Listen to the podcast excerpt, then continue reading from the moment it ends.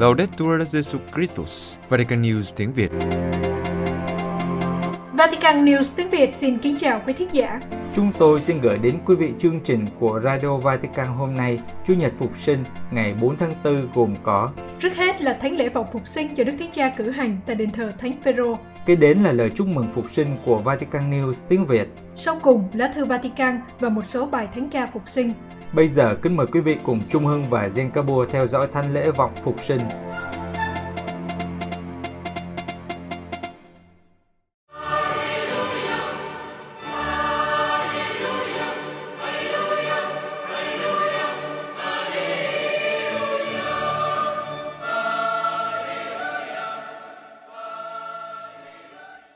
Kính thưa quý thính giả, lúc 7 giờ 30 tối thứ Bảy, Đức Thánh Cha đã cử hành lễ vọng phục sinh tại bàn thờ ngay tòa, phía sau bàn thờ tuyên xưng đức tin, bên trong đền thờ Thánh Phaero. Vì số ca nhiễm tại Ý đang tăng cao, chính phủ Ý ban hành lệnh phong tỏa hay được xếp ở cấp độ đỏ toàn quốc trong 3 ngày, thứ Bảy, Chủ nhật Phục sinh và thứ Hai. Do đó, thánh lễ do Đức Thánh Cha cử hành cũng giới hạn số người tham dự và giờ lễ vọng phục sinh cũng sớm hơn so với những năm trước đại dịch. Phụng vụ vọng phục sinh bắt đầu với nghi thức làm phép lửa, được Đức Thánh Cha chủ sự tại chân bàn thờ tuyên xưng đức tin giữa nhà thờ. Sau nghi thức làm phép lửa, cộng đoàn di chuyển đến nhà nguyện phía đầu đền thờ, nơi có bàn thờ ngai tòa. Trên đường di chuyển, lửa phục sinh được thắp cho cả cộng đoàn sau câu sướng Ánh sáng Chúa Kitô. Phần phụng vụ lời Chúa được cử hành với ba bài đọc cựu ước, thư gửi tín hữu Roma và tin mừng phục sinh theo Thánh Marco được một phó tế công bố bằng tiếng Ý. Trong bài giảng, Đức Thánh Cha nói đến ba tin mừng phục sinh. Trước hết, chúng ta luôn có thể bắt đầu lại. Kế đến, đức tin không phải là một tiết mục thuộc về quá khứ. Và cuối cùng, đấng phục sinh yêu chúng ta vượt qua những biên cương. Kính mời quý vị nghe bài giảng của Đức Thánh Cha. Các phụ nữ nghĩ rằng mình tìm đến để sức giàu cho một xác chết, nhưng họ lại tìm thấy một ngôi mộ trống. Họ đến để khóc cho một người đã chết, nhưng họ lại được nghe loan báo về sự sống. Bởi thế, tin mừng kể rằng họ sợ hãi và lòng đầy kinh ngạc. Kinh ngạc trong trường hợp này là một nỗi kính sợ trộn lẫn với niềm vui. Lòng họ đầy ngạc nhiên khi nhìn thấy tảng đá lớn trên cửa mộ đã được lăn ra ngoài, và bên trong mộ là một người thanh niên mặc áo trắng tinh. Ấy là nỗi niềm kinh ngạc khi nghe những lời này. Các bà đừng hoảng sợ, Đức Giêsu Nazareth đấng bị đóng đinh, người đã sống lại. Và sau đó là lời mời gọi. Người đã đến Galilee trước các ông, các ông sẽ gặp người ở đó. Chúng ta cũng hãy đón nhận lời mời gọi này, lời mời gọi vượt qua. Chúng ta hãy cùng đến Galilee, nơi Chúa Phục sinh đã đến trước chúng ta. Nhưng đến Galilee có nghĩa là gì? Đến Galilee có nghĩa là bắt đầu lại. Với các môn đệ, đó là việc trở lại chính nơi mà lần đầu tiên Chúa Giêsu đã tìm họ và đã gọi họ bước theo người. Ấy là nơi của cuộc gặp gỡ đầu tiên, là chốn của mối tình đầu. Từ giây phút ấy, họ đã bỏ lưới mà bước theo Đức Giêsu khi được nghe những lời rao giảng của người và được chứng kiến những dấu lạ người làm. Dẫu vậy, dù luôn được ở với người, họ đã không thật sự hiểu rõ và thậm chí đã nhiều lần hiểu sai lời của người. Trước thập giá của người, tất cả đã trốn chạy, bỏ người lại một mình. Bất chấp những thất bại ấy, Đức Giêsu phục sinh vẫn hiện diện với họ như đấng đã đi trước họ đến Galilee. Người đi trước họ nghĩa là người vẫn luôn ở ngay phía trước họ. Người gọi và người không hề mệt mỏi khi lại gọi họ bước theo người. Đấng phục sinh như đã nói với họ, chúng ta hãy khởi đầu lại tại nơi mà chúng ta đã khởi đầu. Chúng ta hãy bắt đầu lại, dù sao đi nữa, Thầy vẫn muốn anh em ở với Thầy, bất chấp và vượt trên tất cả những thất bại. Tại điểm hẹn Galilee này, chúng ta học về nỗi niềm kinh ngạc trước tình yêu vô hạn của Chúa. Tình yêu ấy mở ra những con đường mới trên chính nẻo đường đã thất bại của chúng ta. Đây chính là tin mừng phục sinh đầu tiên mà tôi muốn gửi đến anh chị em. Chúng ta luôn có thể bắt đầu lại, bởi lẽ Thiên Chúa luôn có thể tái khởi động một đời sống mới trong chúng ta, vượt qua mọi thất bại của chúng ta, thậm chí từ những đống đổ nát trong trái tim chúng ta. Thiên Chúa vẫn có thể xây nên một tác phẩm nghệ thuật, thậm chí từ những mảnh vụn vỡ của nhân loại chúng ta. Thiên Chúa có thể mở ra một trang sử mới. Người luôn đi trước chúng ta trong thập giá của khổ đau, của cô đơn và của cái chết.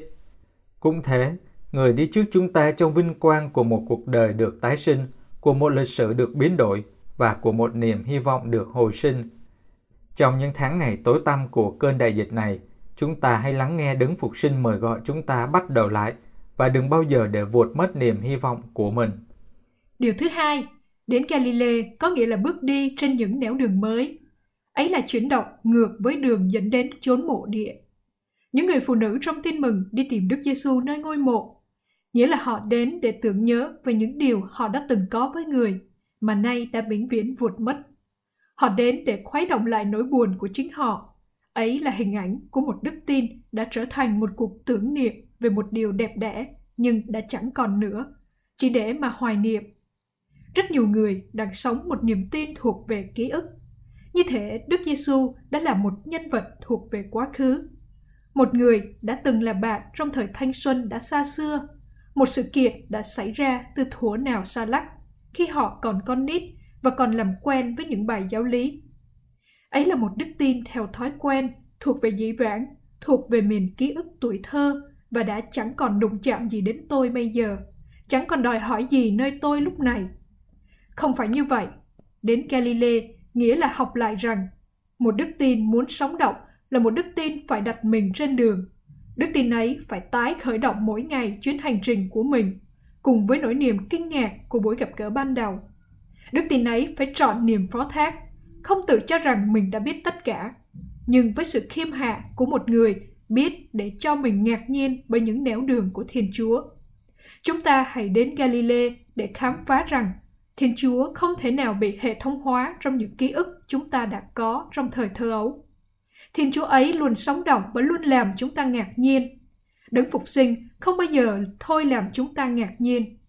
Như thế, đây là tin mừng phục sinh thứ hai. Đức tin không phải là một tiết mục thuộc về quá khứ. Đức Giêsu không phải là một nhân vật đã lỗi thời. Người vẫn sống ở đây và ngay lúc này. Người bước đi cùng bạn mỗi ngày trong chính hoàn cảnh cuộc đời mà bạn đang sống, trong những thử thách mà bạn đang phải trải qua, trong những ước mơ mà bạn đang ấp ủ. Người mở ra những nẻo đường mới ở nơi mà bạn cho rằng chẳng còn con đường nào. Người thôi thúc bạn lội ngược dòng trước những nỗi niềm tiếc nuối hay trước tâm trạng thờ ơ cho rằng mình đã biết rồi. Thậm chí, cả khi bạn như mất tất cả. Hãy mở lòng ra với sự kinh ngạc trước những điều mới mẻ của người. Người sẽ làm bạn ngạc nhiên. Đến Galilee có nghĩa là bước đến với những vùng biên cương. Galilee là chốn xa xôi. Những người sống trên vùng đất hỗn hợp và đa dạng ấy là những người xa lạ với sự thanh sạch theo tiêu chuẩn nghi lễ của Jerusalem. Dẫu vậy, chính Đức Giêsu đã khởi đầu sứ mạng của mình nơi vùng đất ấy. Tin mừng của người hướng đến những ai vất vả với cuộc mưu sinh hàng ngày, với những người bị loài trừ, những người yếu đuối mỏng manh, những người nghèo khổ. Chính người là gương mặt của Thiên Chúa, đấng không mệt mỏi đi tìm những ai nản lòng và lạc mất. Chính người bước đến những vùng biên cương xa xôi của cuộc đời, bởi dưới ánh mắt người, không một ai là thấp hèn hay đáng bị loại trừ. Đấng Phục sinh vẫn tiếp tục gọi mời các môn đệ của mình đến những vùng biên cương ấy. Chính trong cuộc sống hàng ngày, trên những con đường mà chúng ta đi mỗi ngày, nơi những ngóc ngách trong thành phố của chúng ta, Thiên Chúa đi trước chúng ta và hiện diện nơi đó. Người hiện diện nơi những anh chị em đi bên cạnh chúng ta, cùng chia sẻ thời giờ với chúng ta, cùng sống, cùng làm việc với chúng ta, cùng lao tác và cùng hy vọng với chúng ta. Tại Galilee, chúng ta học được rằng chúng ta có thể nhìn thấy đấng phục sinh trên gương mặt của những người anh chị em, nơi sự hăng hái nhiệt tâm của những người đầy khát vọng, hay nơi sự buông xuôi bỏ cuộc của những người chán nản, trong tiếng cười của những người đang vui hay trong tiếng khóc của những người đang đau khổ, nhất là nơi những người nghèo khó và những kẻ bị loại trừ. Chúng ta sẽ phải ngạc nhiên khi thấy sự vĩ đại của Thiên Chúa lại được mạc khải nơi những điều bé mọn, khi nhận ra cái đẹp của người tỏa chiếu nơi những kẻ đơn sơ nghèo nàn. Như thế, đây là tin mừng phục sinh thứ ba. Đức Giêsu đấng phục sinh yêu chúng ta vượt qua những biên cương. Người đến thăm viếng mọi hoàn cảnh sống của chúng ta. Người đã vun trồng sự hiện diện của người ngay giữa lòng thế giới. Người mời gọi chúng ta vượt qua những rào cản, vượt thắng những thành kiến, đến gần với những ai bên cạnh chúng ta mỗi ngày để tái khám phá ân sủng của một cuộc sống hàng ngày. Chúng ta hãy nhận ra sự hiện diện của người nơi vùng đất Galilee của chính chúng ta, trong mọi ngày sống của chúng ta. Với người, cuộc sống sẽ biến đổi. Bởi lẽ đấng phục sinh hằng sống và dẫn đưa lịch sử vượt qua mọi thất bại, vượt trên sự dữ và bạo lực, vượt qua mọi khổ đau và vượt qua cả cái chết. Anh chị em thân mến, nếu trong đêm nay anh chị em còn mang nơi mình một thời khắc của bóng tối, một ngày mới chưa ló rạng, một ánh sáng đã bị chôn vùi, một ước mơ đã vụn vỡ, hãy mở lòng ra với sự kinh ngạc trước tin mừng phục sinh. Đừng sợ, người đã sống lại, người đang đợi bạn tại Galilee. Những mong đợi của bạn sẽ không mãi giang dở. Những giọt nước mắt của bạn sẽ được lau khô. Những nỗi sợ hãi của bạn sẽ được vượt qua bởi niềm hy vọng. Bởi vì Thiên Chúa đi trước bạn, người đang đi trước mặt bạn. Với người, cuộc sống lại khởi đầu. Sau bài giảng và một lát thinh lặng, Đức Thánh Cha cử hành phụng vụ thánh tẩy với việc làm phép nước và lặp lại lời tuyên hứa khi lãnh nhận bí tích thánh tẩy. Bình thường, vào lễ vọng phục sinh của những năm trước đại dịch, Đức Thánh Cha rửa tội cho một số em bé và người lớn dự tòng. Nhưng năm nay do đại dịch, điều này không được cử hành.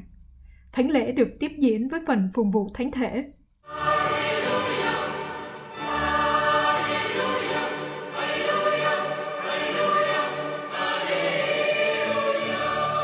Lời chúc mừng phục sinh của Vatican News tiếng Việt Mừng Chúa Phục sinh, Hallelujah, Hallelujah. Vatican News tiếng Việt xin gửi lời chúc mừng phục sinh đến quý ân nhân và bạn hữu, quý bạn đọc và khán thính giả của Vatican News tiếng Việt. Để hướng trọn niềm vui phục sinh, chúng ta đã trải qua hành trình ân sủng của mùa chay thánh, đặc biệt trong tam nhật vừa qua. Chúng tôi xin cùng quý vị điểm lại một số biến cố trong mùa chay để cùng nhau hưởng trọn niềm vui lớn trong Chúa phục sinh. Trước hết là chuyến tông du của Đức Thánh Cha đến Iraq, một chuyến tông du được nhiều người gọi là can đảm và mang tính chữa lành. Chúng ta không chỉ xem Ngài đi, nhưng đúng hơn đã cùng đồng hành với Ngài qua việc cầu nguyện cho Ngài và cho đất nước Iraq. Đã dõi theo Ngài từng sự kiện và từng bài phát biểu qua những cử chỉ cảm động. Cử chỉ của Ngài dành cho cộng đoàn Karakos thành phố bị nhà nước Hồi giáo xâm chiếm và tàn phá vào tháng 8 năm 2014 Ngài đã dành thời gian cho bố của bé Alan. Bé đã bị đuối nước trên bờ biển Thổ Nhĩ Kỳ năm 2015. Đặc biệt, Ngài đã gặp đại giáo trưởng Al-Sistani, lãnh đạo và là biểu tượng của Hồi giáo Shia của Iraq. Quả thực, Đức Thánh Cha đã thực hiện điều mà Ngài đã nói trong sứ điệp gửi cho người dân Iraq trước chuyến viếng thăm. Tôi đến như một người hành hương, một người hành hương thống hối, để này xin Chúa ban ơn tha thứ và hòa giải. Gần đây nhất vào thứ sáu tuần thánh, tưởng niệm cuộc khổ nạn của Chúa Giêsu, chúng ta cùng nhau đi đàn thánh giá với những lời suy niệm đơn sơ và chân thật của các em thiếu nhi và thiếu niên. Lời nguyện mở đầu với những lời chân thật. Chúa biết là những thiếu nhi chúng con cũng có những thánh giá, không nhẹ hơn mà cũng không nặng hơn thánh giá của những người lớn. Nhưng chúng là những thánh giá thật và của chính chúng con. Những thánh giá đó có thể là sự tự ti trước bạn bè, khó khăn trong việc học, cô đơn hay sợ hãi. Những lời suy niệm làm lay động con tim của các bậc cha mẹ, những người lớn, những người có trách nhiệm để không phớt lờ những thánh giá của các em, nhưng giúp các em vượt qua và lớn lên như Chúa Giêsu, càng thêm tuổi, càng thêm khôn ngoan và ân sủng. Mùa chay cũng là mùa của các hành động bác ái và mùa phục sinh là mùa vui mừng làm cho những hành động ấy tiếp tục trổ hoa kết trái. Với niềm vui phục sinh, Vatican News tiếng Việt xin cảm ơn quý ân nhân và bạn hữu đã hỗ trợ tông đồ truyền thông của Vatican News tiếng Việt nói riêng và của Tòa Thánh nói chung. Đồng thời, chúng tôi cũng gửi lời cảm ơn quý ân nhân đã qua Vatican News tiếng Việt giúp đỡ những người nghèo. Đặc biệt, chúng tôi gửi đến quý ân nhân lời cảm ơn của anh chị Tài Loan trong video cổ tích giữa đời thường mà Vatican News tiếng Việt thực hiện và trình chiếu nhân ngày khai mạc năm gia đình, niềm vui của tình yêu. Như nội dung của video, anh chị phải thuê nhà và đôi khi phải ở nhờ nhà của họ hàng. Vì thế, chúng tôi ước mong cho anh chị có một ngôi nhà để trú ngụ. Vatican News tiếng Việt trong sứ mạng truyền thông cũng mong ước trở thành một kênh kết nối để chia sẻ yêu thương, đặc biệt đối với những người nghèo, những người đang cần, như lời mời gọi không ngừng của Đức Thánh Cha Francisco. Xin liên lạc với chúng tôi qua email tiếng Việt a vaticannews.va hoặc nhắn tin qua Facebook Vatican News tiếng Việt. Chúng tôi để lại thông tin này ngay dưới mỗi video của chúng tôi. Một lần nữa trong niềm vui phục sinh, Chúng tôi Vatican News tiếng Việt xin kính chúc quý vị một mùa phục sinh tràn đầy hồng ân và sức sống mới của Chúa phục sinh. Hallelujah!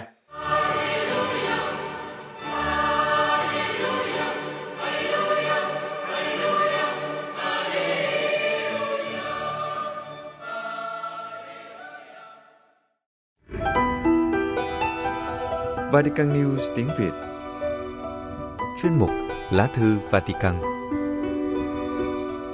Đức Thượng Phụ và dòng Francisco tại Thánh Địa, tác giả Trần Đức Anh, dòng Đa Minh.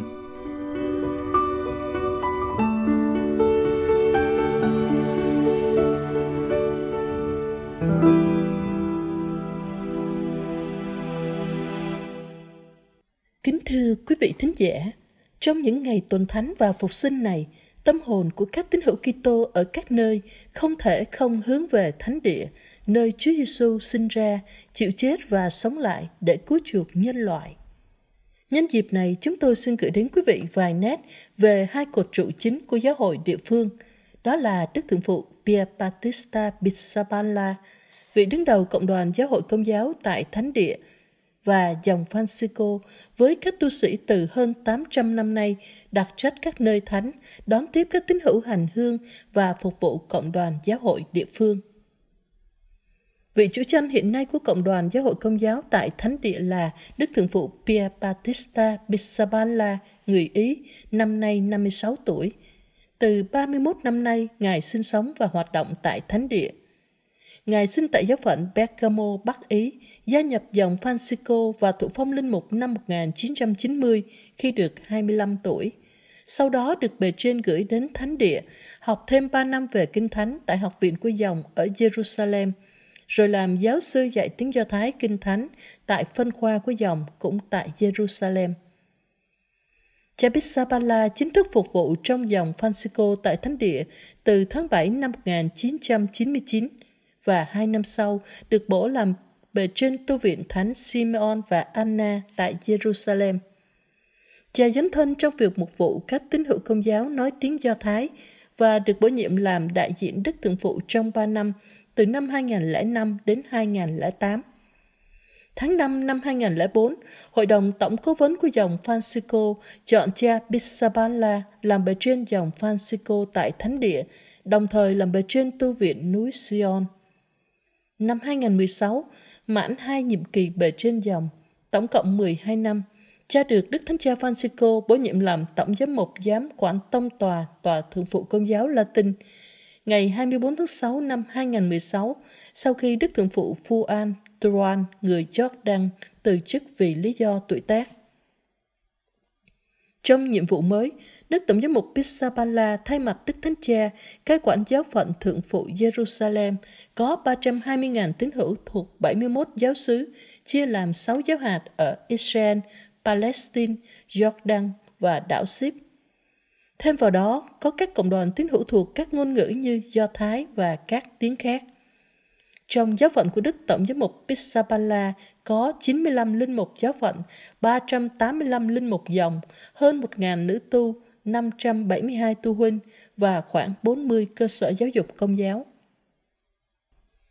Sau 4 năm làm giám quản, ngày 24 tháng 10 năm ngoái, Đức Tổng giám mục Pisapala được Đức Thánh Cha bổ nhiệm làm thượng phụ công giáo Latin Jerusalem. Bốn ngày sau đó, nhân dịp ghé Roma, Ngài đã được Đức Thánh Cha trao dây Pallium trong một nghi thức đơn sơ tại nguyện đường nhà trọ Thánh Marta ở Vatican. Dây Pallium biểu tượng chức vụ Chúa tranh tại giáo hội địa phương và sự hiệp thông với Tòa Thánh Phêrô. Đức Thượng Phụ đã chính thức nhậm chức ngày 4 tháng 12 trong một buổi lễ trọng thể nhưng số người tham dự bị giới hạn, khoảng 50 người vì đại dịch COVID-19. Hai vị tiền nhiệm của Đức Tổng giám mục Pizzapalla đều là người Ả Rập bản xứ và sự kiện Đức Tân Thượng Phụ là người Ý gây xì xèo nơi một số giáo sĩ và giáo dân địa phương.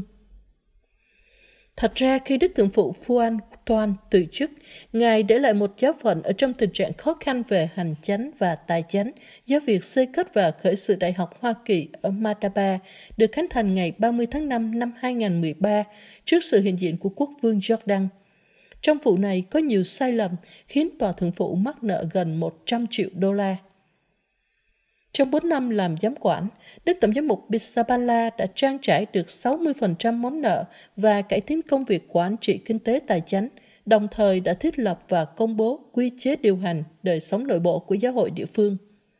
Văn kiện được Đức Tổng giám mục Bisabala ký ngày 4 tháng 6 năm 2020 nhắm mục đích hòa hợp các quy luật điều hành hoạt động của các tổ chức khác nhau thuộc tòa thượng phụ, chiếu theo giáo luật và các quy định gần đây của tòa thánh. Với kết quả đó, việc bổ nhiệm Đức Tổng giám mục Bisabala làm thượng phụ đã được hàng giáo sĩ và các thành phần khác trong giáo phận chấp nhận dễ dàng. Trong cuộc phỏng vấn hôm 31 tháng 3 vừa qua, dành cho báo La Stampa, Đức Thượng phụ Bisabala nói, Dòng Francisco tại Thánh địa và Tòa Thượng phụ Công giáo Latin là hai cơ chế công giáo quan trọng tại Thánh địa, đã làm nên lịch sử cố kính và gần đây của Cộng đoàn Kitô và Công giáo tại đây. Dòng Francisco tại Thánh Địa từ hơn 800 năm nay đã được các vị giáo hoàng trao trách vụ quan trọng là gìn giữ các nơi cứu chuộc, nghĩa là các nơi thánh, nhân danh toàn thể giáo hội. Nhưng trong thời gian dài, sau thời kỳ đạo binh thánh giá, tại thánh địa không thể đặt các giám mục cho đời sống bình thường của giáo hội vì những giới hạn do nhà cầm quyền thời đó áp đặt. Vì thế trong nhiều thế kỷ, các tu sĩ dòng Francisco đảm trách bao nhiêu có thể công việc mục vụ được phép. Sự việc thay đổi từ năm 1847 khi được phép tái lập tòa thượng phụ công giáo Latin, nghĩa là tái lập tại thánh địa một giám mục và các cơ chế giáo hội của một giáo phận bình thường. Từ đó, sự phân biệt giữa hai thực thể được duy trì, nghĩa là dòng Francisco chăm sóc các nơi thánh và tòa thượng phụ đảm trách đời sống mục vụ. Nhưng có một số hoạt động mục vụ đã có trước năm 1847, như một số giáo sứ vẫn còn ở dưới sự chăm sóc của các tu sĩ Francisco và được Đức Thượng Phụ hướng dẫn về mục vụ.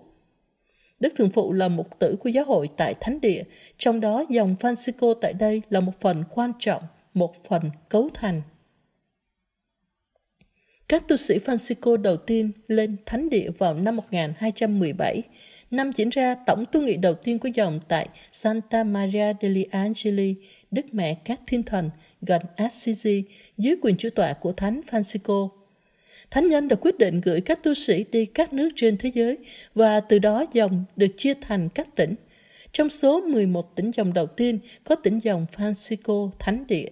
Tỉnh dòng này rất rộng lớn và được coi là tỉnh quan trọng nhất của dòng, bao gồm cả Constantinople bên Thổ Nhĩ Kỳ, Hy Lạp và các đảo Tiểu Á, Antiochia, Syria, Palestine, đảo Ship, Ai Cập và toàn Đông Phương. Năm 1219, chính Thánh Francisco viếng thăm tỉnh dòng Thánh Địa. Dưới thời Thánh Bonaventura làm bề trên tổng quyền, dòng quyết định thu hẹp tỉnh dòng Thánh Địa gồm đảo Ship, Syria, Liban, Palestine và chia thành các phó tỉnh dòng, trong đó Custodia Thánh Địa bao gồm 6 tu viện, trong đó có Jerusalem. Sau khi người Hồi giáo chiếm thánh địa năm 1291, các tu sĩ Francisco bị trục xuất và di tản về đảo Ship và đến thế kỷ 14 mới dần dần trở lại thánh địa. Hiện nay, dòng Francisco tại Thánh Địa vẫn được gọi bằng tên hiệu lịch sử chính thức là Custodia di Terra Santa, phó tỉnh dòng Thánh Địa, nhưng thực ra có cơ cấu giống như một tỉnh dòng với nhiều đặc tính riêng và 56 tu viện tại 12 quốc gia là Israel, Palestine, Jordan, Liban, Syria, Ai Cập, đảo Ship, Hy Lạp, Argentina, Ý, Tây Ban Nha và Hoa Kỳ, cùng với 66 commissariati, nhà ủy viên và 31 phó ủy viên thánh địa tại 51 quốc gia. Các tổ chức này có nhiệm vụ phổ biến các sinh hoạt của dòng Francisco, quyên góp tài trợ cho các hoạt động của dòng tại Thánh Địa. Tỉnh dòng này có đặc tính quốc tế, hiện nay gồm khoảng 320 tu sĩ đến từ các tỉnh dòng khác.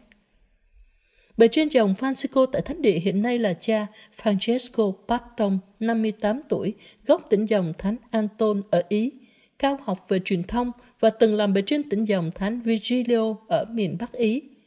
Cha được Hội đồng Tổng cố vấn dòng chọn làm bề trên của dòng Francisco tại Thánh Địa hồi năm 2016 và được Tòa Thánh phê chuẩn sau đó.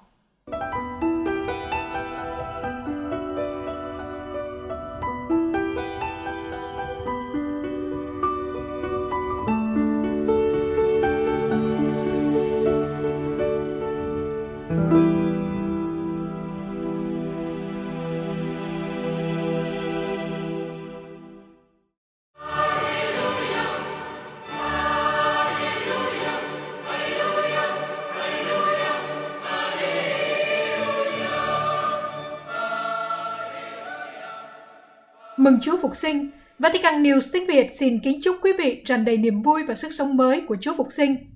Tiếp tục chương trình, chúng tôi kính mời quý vị cùng hòa chung niềm vui phục sinh với dân Chúa khắp nơi qua một số bài thánh ca phục sinh. mừng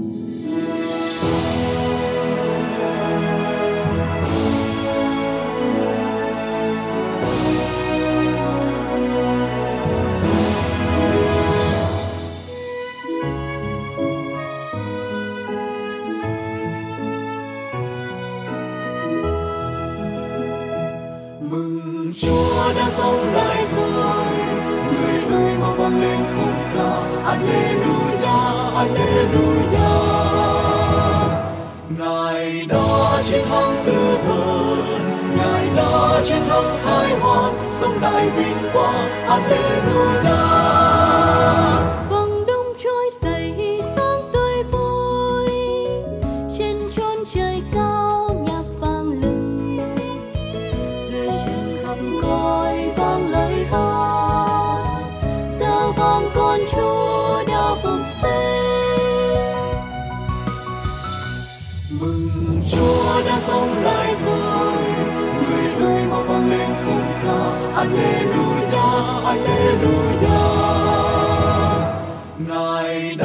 chiến thắng tử thần Ngài đã chiến thắng khai họa sống lại vinh quang, Alleluia. Vượt qua đau khổ tới vinh quang, ôi Chúa phục sinh thật huy hoàng. Đây ngày thiên chúa đã lập ra vang lời ca.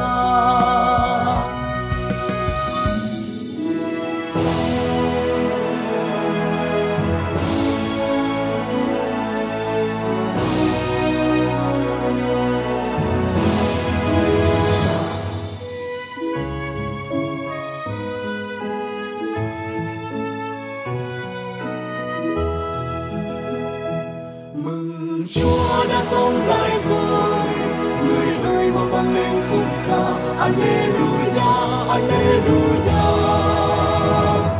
Ngài đã chiến thắng tư thần Ngài đã chiến thắng thái họa sống lại vinh quang Alleluia.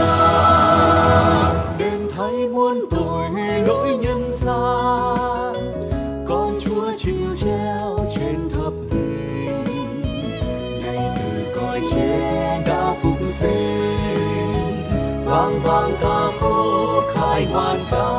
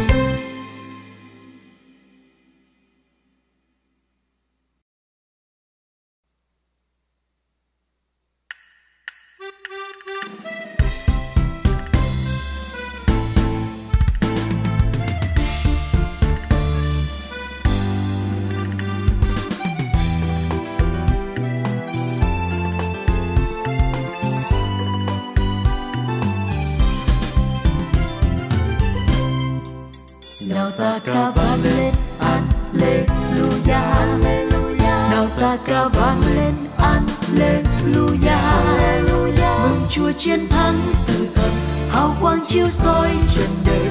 Niềm vui phục sinh tràn hy vọng tràn chứa. Mừng chúa chiến thắng khai hoàn, mở đường sự sống đời đời. Niềm vui phục sinh giáng chiếu cả đời.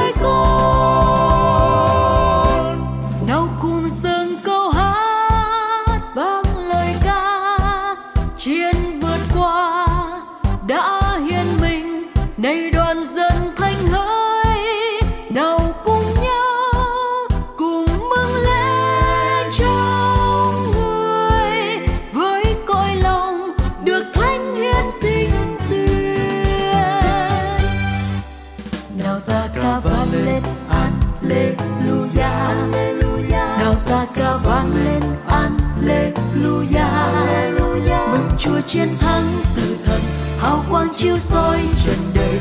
Niềm vui phục sinh tràn hy vọng tràn chứa. Mừng Chúa chiến thắng khai hoàn mở đường sự sống đời đời. Niềm vui phục sinh giáng chiếu cả đời con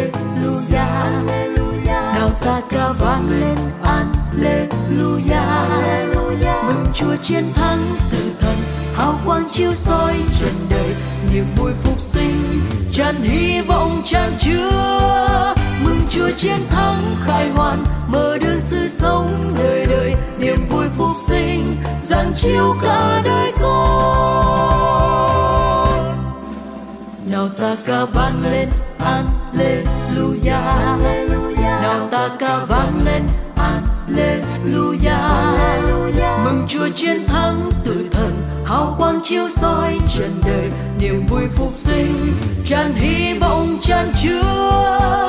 Mừng Chúa chiến thắng khai ngoan mở đường sự sống đời đời, niềm vui phục sinh rạng chiếu cả đời con. Mừng Chúa chiến thắng khai hoàn, mở đường sự sống đời đời, niềm vui phục sinh rạng chiếu cả đời con. Niềm vui phục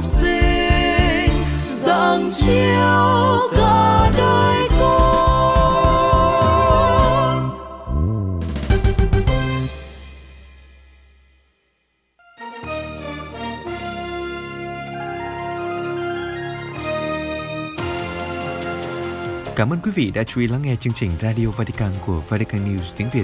Xin Thiên Chúa chúc lành cho quý vị và toàn gia quyến. Laudetur Jesu Christus, ngợi khen Chúa Giêsu Kitô.